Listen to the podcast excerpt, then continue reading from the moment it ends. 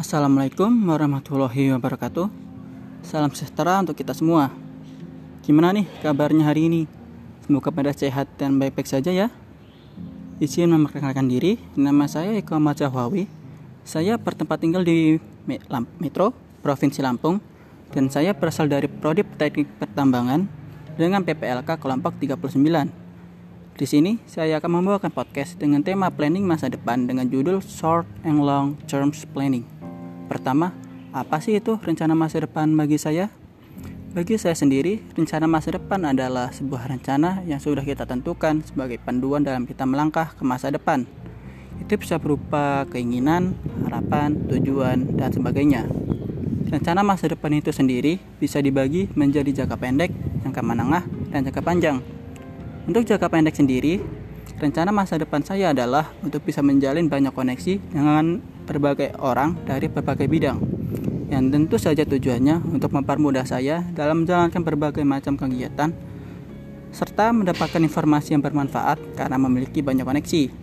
Sedangkan untuk rencana jangka menengah adalah untuk dapat memanfaatkan berbagai koneksi dan informasi yang saya miliki untuk lebih mempersiapkan diri saya untuk terjun ke dunia kerja. Karena seperti yang diketahui, dunia kerja itu sendiri sangatlah keras. Oleh karena itu, perlu dilatih dengan serius di masa kuliah dengan berbagai kegiatan, baik secara mandiri maupun secara kelompok atau organisasi. Dan untuk rencana jangka panjang adalah mungkin ini lebih tepatnya adalah sebuah harapan. Harapan tertinggi saya adalah untuk dapat lulus tepat waktu dengan IPK cum laude, langsung mendapatkan pekerjaan akan dapat meringankan beban orang tua.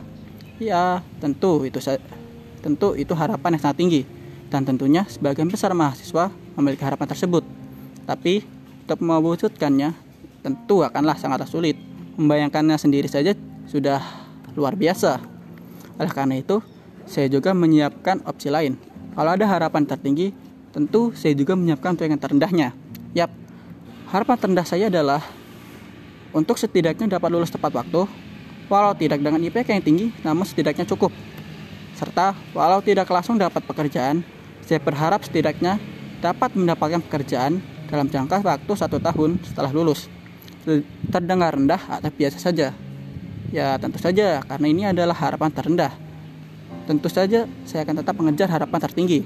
Tapi kalau memang tidak mampu ya setidaknya masih bisa mengejar yang lebih rendah. Sekian podcast dari saya. Terima kasih banyak nih bagi yang sudah mendengarkan sampai akhir.